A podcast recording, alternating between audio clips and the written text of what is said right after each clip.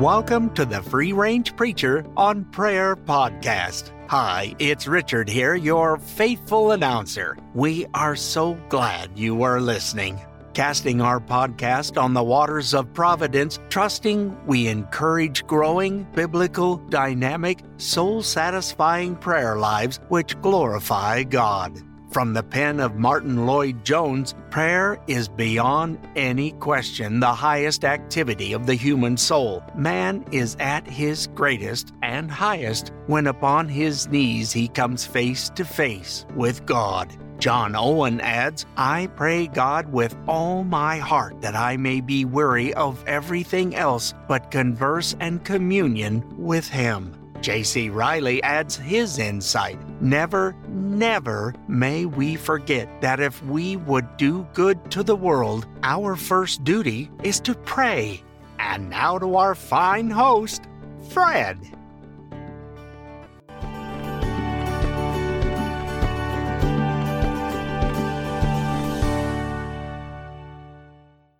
Welcome to the Free Range Preacher on Prayer podcast. My name is Fred, and I am a free slave by the mercy of God through the blood of Jesus Christ to the Father, Son, and the Holy Spirit. Also, the principal of the podcast.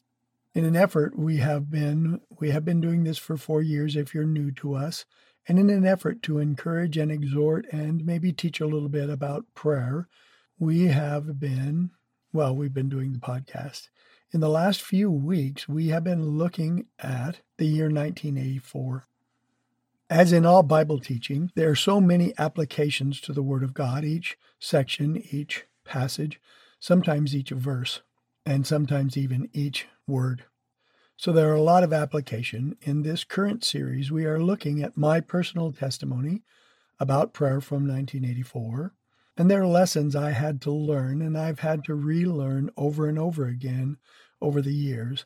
I wish I wasn't such a hard hearted listener, but Lord Jesus, he, he knows that I am. Nevertheless, our main applications this time through, as we've been looking at this, have been learning who God is through prayer, and then realizing that God is the same yesterday, today, and forever throughout the whole Bible.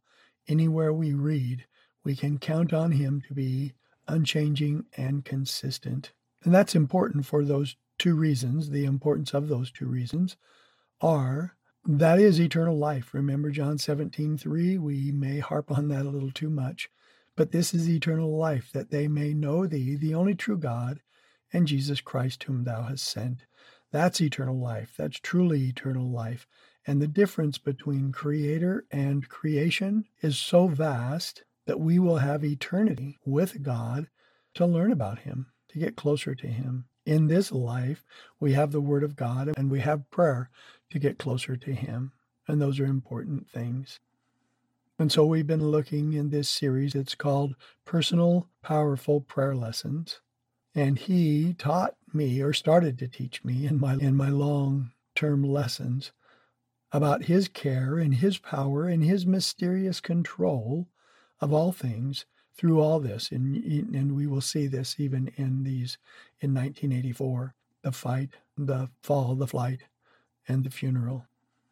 But he's done this through answering my prayers. In the first episode of this personal, powerful prayer lessons, he answered a desperate prayer the very next day, exactly everything I had prayed for. You can go back and listen to that. And then for 1984, as this continues, we had the fight episode, and he did answer my prayer and make my job easier, but only after he taught me his way, the true way to fight. In the battle for souls, we fight loving and doing good for our enemies. And if you'll remember, there was an enemy, a specific enemy in that episode. That was in the fight. So that's the third episode in this series. And then last episode on this in the fall, he showed me how greatly he blesses obedience, as in not lying. And he did that while he arranged my circumstances so that I could go back to Phoenix. My wife and I could go back to Phoenix. That was my main prayer at that time was to to get back to Phoenix. my main desire anyway, in prayer. And then through even praying and not answering that we didn't win the hearing case, as, as you will recall, or if you want to listen, you can listen. He didn't answer that part of my prayer, but he did in the process of answering my prayer to have the ability to go back to Phoenix. He strengthened the faith of employee Y. And he changed prayerfully. I haven't heard from her in a long time, but employee X began to go to church through this.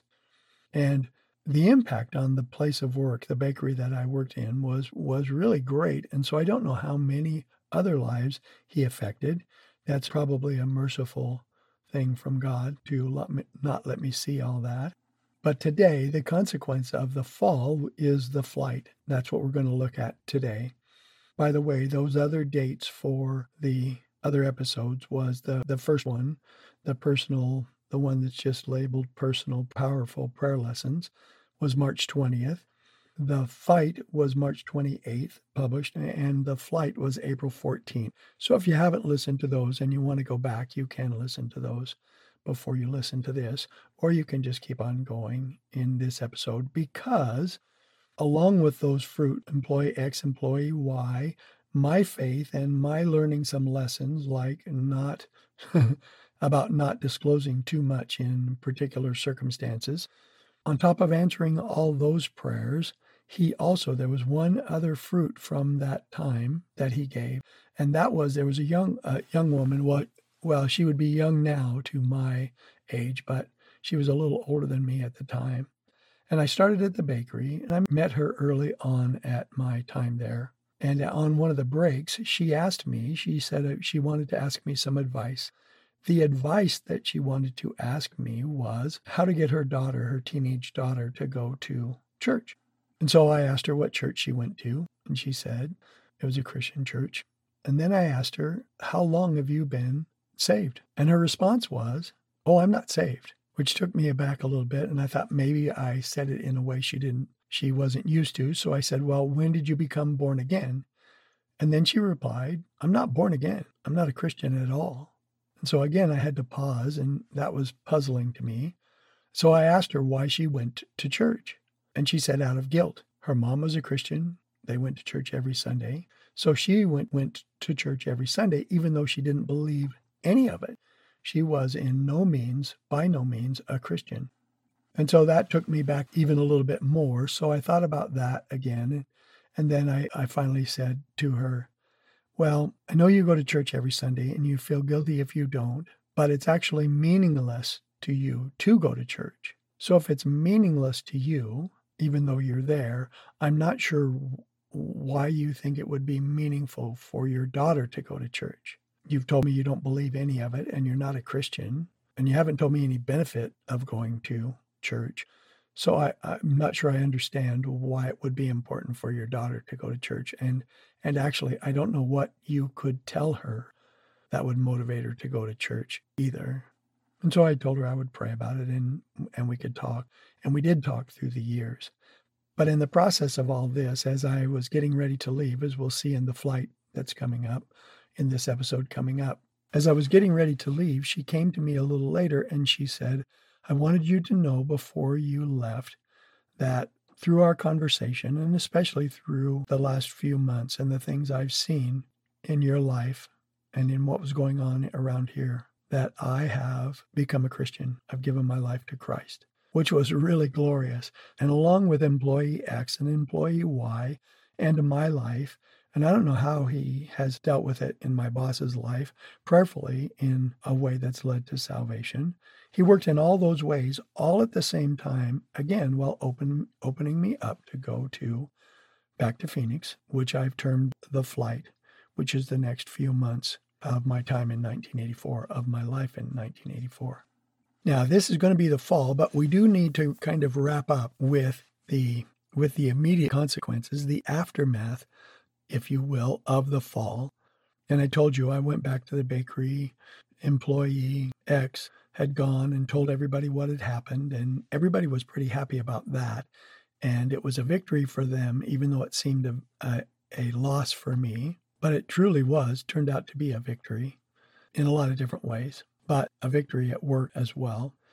And so that day, the next day, the aftermath of the fall was I was I was getting ready for work and I was watching things get put together and my boss came up to me, the one who had asked me to lie from the last episode, and he stood there and he said, "They asked you that question and you told them yes."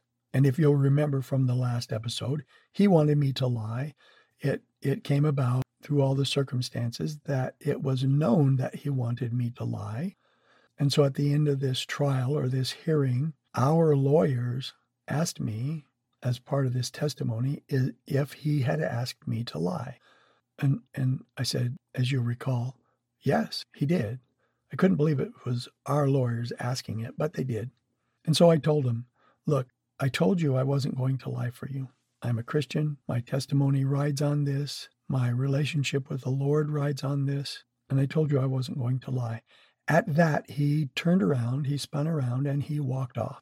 A few hours later, when they were working on some equipment, I was standing watching them, and he walked up again. And he asked me again. All he said was, They asked you that question, and you told them yes. To that, I responded, I don't know what to tell you. I've said everything. I told you I wasn't going to lie. Everything happened the way that it happened. And, and I'm not sure what else you want to hear from me. At that, he spun around again and then turned around and walked off. Then, at the end of the day, while I was finishing up my paperwork, he came again and he stood beside me and he said, They asked you that question and you told them yes. At that point, I just kind of raised my hands and shrugged my shoulders. I wasn't even sure what to say, how to respond to, that. So I didn't. And then he said, Well, we can keep the team together if you go to my boss. We'll call him the boss of bosses. If you'll go to the boss of bosses and tell him, and he had a new set of lies for me to tell his boss. And I paused for just a moment and I finally I said, you know what? I don't even think the boss of bosses wants to talk to me, but if he does, I'll tell him what happened. I'd be glad to talk to him, but I'll tell him what happened. And at that, my boss turned again on his heels and walked away. And then from that time, I began to learn what we can keep the team together meant. Now, I may have told you, I'm not sure I did, but there were two other supervisors involved or called to be involved in this hearing. One of them came, and I'm pretty sure he lied about the instance that I was supposed to lie about, and the other one didn't show up at all. We were union employees and not company employees. So both of them lost their positions, but I didn't lose mine, which has always been kind of a curiosity. Nevertheless, one of the other supervisors, same level as my boss, would come by every day and check my machines to make sure they were running at the exact correct speed. They'd never done that before. One of the other supervisors came by and checked my paperwork to make sure, I don't know what he was making sure of, because it was always correct. And I'd even been commended for some positive changes because that paperwork was always correct. But he did. He came by every day. And then another of the same level, not my boss, but a person at the same level of his position in the company, would watch my people when they came back from break. And if they were 30 seconds late back from a break, he would run over I mean, at a sprint. And it always made me chuckle because he, he was an older guy. He was bald. And by the time he got to me, his, for, his whole head was just red with either anger or feigned anger. But then he would chew me out for my people being late. And if you'll remember, I told you, at least in the fight, and maybe last time as well, that at one point, the crew that I was fighting with the most, or the only crew that I fought with, they would become my close allies at some point in time. And this was that point in time because I went to them and I said, Look, you guys see what's going on. You probably understand what's going on, maybe even better than I do. So, do you mind for at least a while making sure that you come up back on break? And if in the day I can, I'll work out an extra break for us during the day. And they did. They came back every single time on time from that point on. And so this went on for a few weeks. So the immediate aftermath was more lies and then breaking up the team, whatever that meant. And after a few weeks of that, I thought, you know what? I'm not sure what breaking up the team means. And if you'll recall, I had set last time, I had set an, an agreement with my boss that I would be able to work the right shifts so that I could go to school. And I hadn't yet registered for Los Angeles Bible College, but that's where I was headed. And after all this, I thought, I better check this out to make sure that that still stands, that agreement still stands. And so I went to my boss and I asked him, and of course, it didn't. That was part of what keeping the team together meant. He was going to give that shift to a new person, to the supervisory crew. So I went home. My wife and I talked about it, and we decided, well, this isn't my life. The bakery wasn't going to be my life.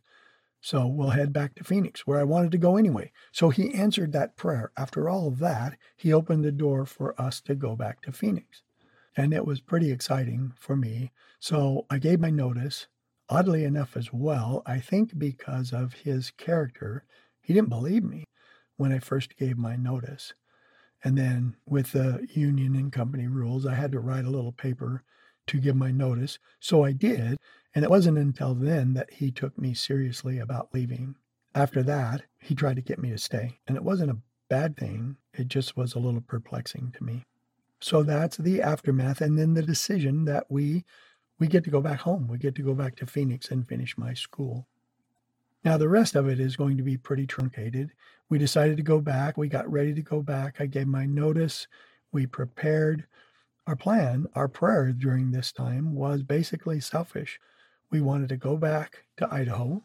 We had planned a whole month that we could spend in Idaho and to go fishing, starting in southern Idaho and camp and fish our way to northern Idaho, visit some friends there, and then head back to Phoenix. And we gave everybody an itinerary if you want to see us, we'll be these certain campgrounds, certain places. So it was basically a selfish, we wanted just kind of a break move that we decided to do. So we left, dropped off our stuff in Phoenix, and then headed to Idaho. On our way to Idaho, our truck had a problem, had a little had a little mechanical problem, and we were not able to drive more than 45 miles per hour and the reason that's important is we got to Idaho, spent a couple of days, and then we headed off on our camp, camping trip. And as we were headed heading through the hills, where the speed limit was at that time probably only 55 miles per hour, we could only go 45. And on top of that, as we were crossing a bridge into a little town, the speed limit even slowed down, and we were rear ended by a huge dump truck full of gravel. And I won't go into all those details, but it was a pretty terrific wreck. And I had broken ribs. My wife had some whiplash. And so, of course, then our selfish plans to go fishing, those didn't happen. We did. We were able to get an attorney. He did what we asked him to do, which was settle for a reasonable settlement. We didn't want to sue anybody or for anybody to get in big trouble. And we did get a supply. We got a brand new truck and then we got a supply to go back to school and start school again. Paid off some personal debt that we had accrued in Los Angeles. And so that was really terrific. And then the most relaxing place to be for us during that time was at my dad's house, my dad and mom's house. So we stayed with them as we were recouping. And there's a whole lot of stuff to all these stories, but but we're kind of long at this point anyway. So that's where we stayed. We stayed at my dad's house. And in the midst of that, we would lie awake talking at night when all the visitors were gone and everything. We would lie, lie awake talking, and my wife would say, There's got to be a different reason other than just money. Like I said, we got plenty of money, and we were headed back to Phoenix where we wanted to be to finish school. But she just kept saying, There has to be something more than money. Now, again, just as a quick review, I'm going to add a couple things, but we got the truck, we got some money, able to go back to school during that time as well. And I don't have time to go into this either, but I saw my dad in a refreshing way or a refreshed way. We'd been gone for a couple of years, and I saw him, especially working with one young boy, that just made me marvel at how he was able to help this young boy out And then I just got to watch him, his character, and and remember remember my childhood. And I was able to tell him again that he was my hero. We had a conversation, and I was able just to remind him, I suppose, other than tell him again that he was my hero. And with all those blessings that had happened, again, the money, the truck, going back to school, seeing my dad do some marvelous things, and telling him he was my hero. There were other things that were happening as well. Those other things we will talk about next episode, the funeral.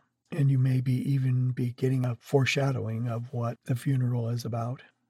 But in the months to come, I would experience the deepest pain in my life. I would also experience the deepest comfort in my life, a comfort that still stays with me and that I think about.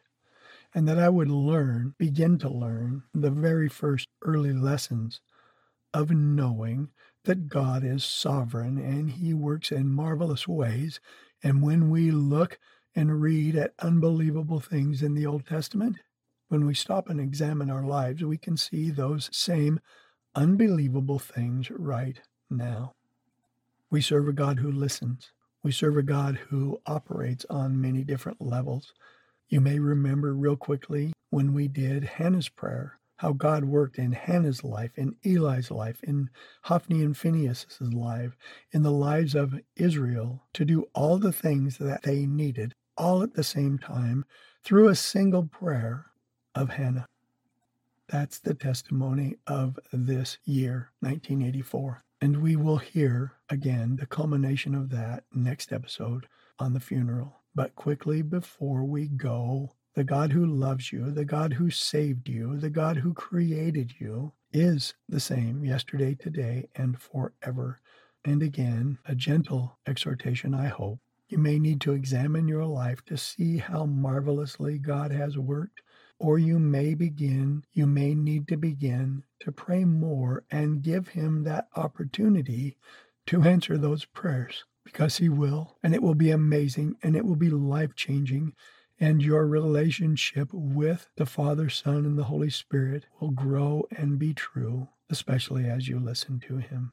The so what then? Examine your lives, examine our lives, and pray and watch and see what the Lord says. Thank you, Jesus, for today. Thank you for your lessons as weakly as they are explained Holy God, open up to your people the blessings and the promises of prayer, especially the promise to draw close to each one of us, to sustain us through the worst of times, that we would live by faith and glorify Thee. We thank you and we bless you humbly, looking at Thy wondrous work and marveling at it. Thank you, Jesus. Amen. Brothers and sisters, now to the God of peace, who brought you up from the dead, the great shepherd of the sheep through the blood of the eternal covenant, even Jesus our Lord. May he equip us in every good work to do his will, working through us that which is pleasing in his sight, through Christ Jesus our Lord. To him be the glory forever and ever. Amen. Brethren, let's pray for one another. As always, thank you for listening. We look forward to hearing from you at www.frponprayer.com or freerangeprayer at gmail.com. And for all your voiceover needs, go to richarddurrington.com or durringtonr at gmail.com. Keep your dial here for our next episode. And if you have a dial, you just might need an upgrade. For Fred and I, have yourself a prayerfully fun filled day.